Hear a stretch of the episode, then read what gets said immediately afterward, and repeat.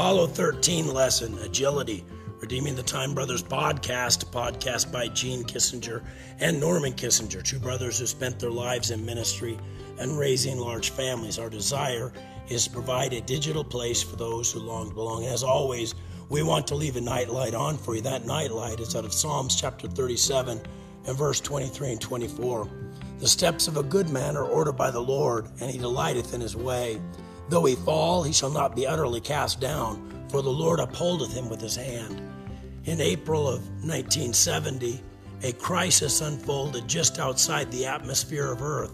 Apollo 13 had been launched as a manned mission to the moon, but a catastrophic explosion took place in one of the one of the modules and they had to scramble just to save the lives of the astronauts.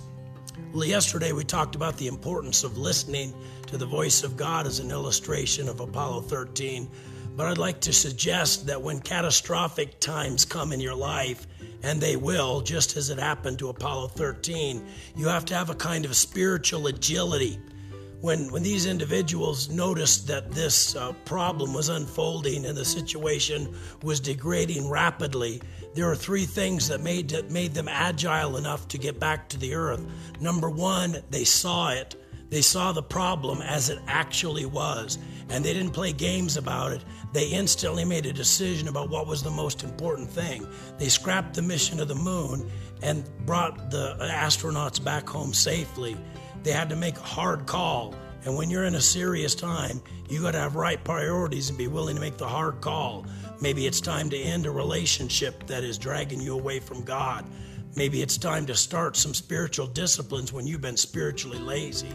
Maybe it's time to reprioritize your entire life, but see it as it is and then make the decisions based on that.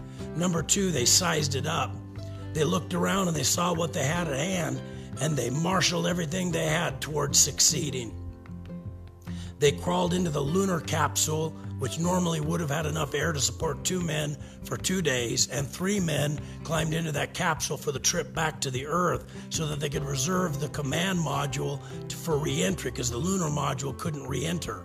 They even had to cobble together some air scrubbers to make the air last long out of odds and ends that they had there. They sized it up and they took the appropriate action.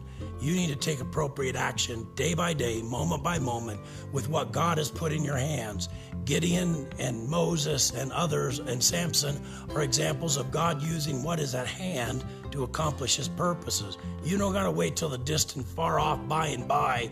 God's got for you what you need right around you. Look around and accomplish God's will.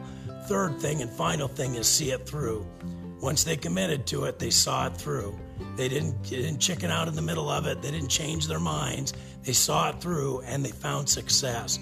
When you follow through on your commitments to God and with that spiritual agility, even crisis times can become a launching pad of spiritual victory in your life. Let's pray. Dear Lord God, I thank you for this night. I thank you for these dear ones. I pray that you would bless them. Help us to rest in Jesus' name. Amen. Hey, God bless you. I love you, but Jesus loves you so much more. Have a good night.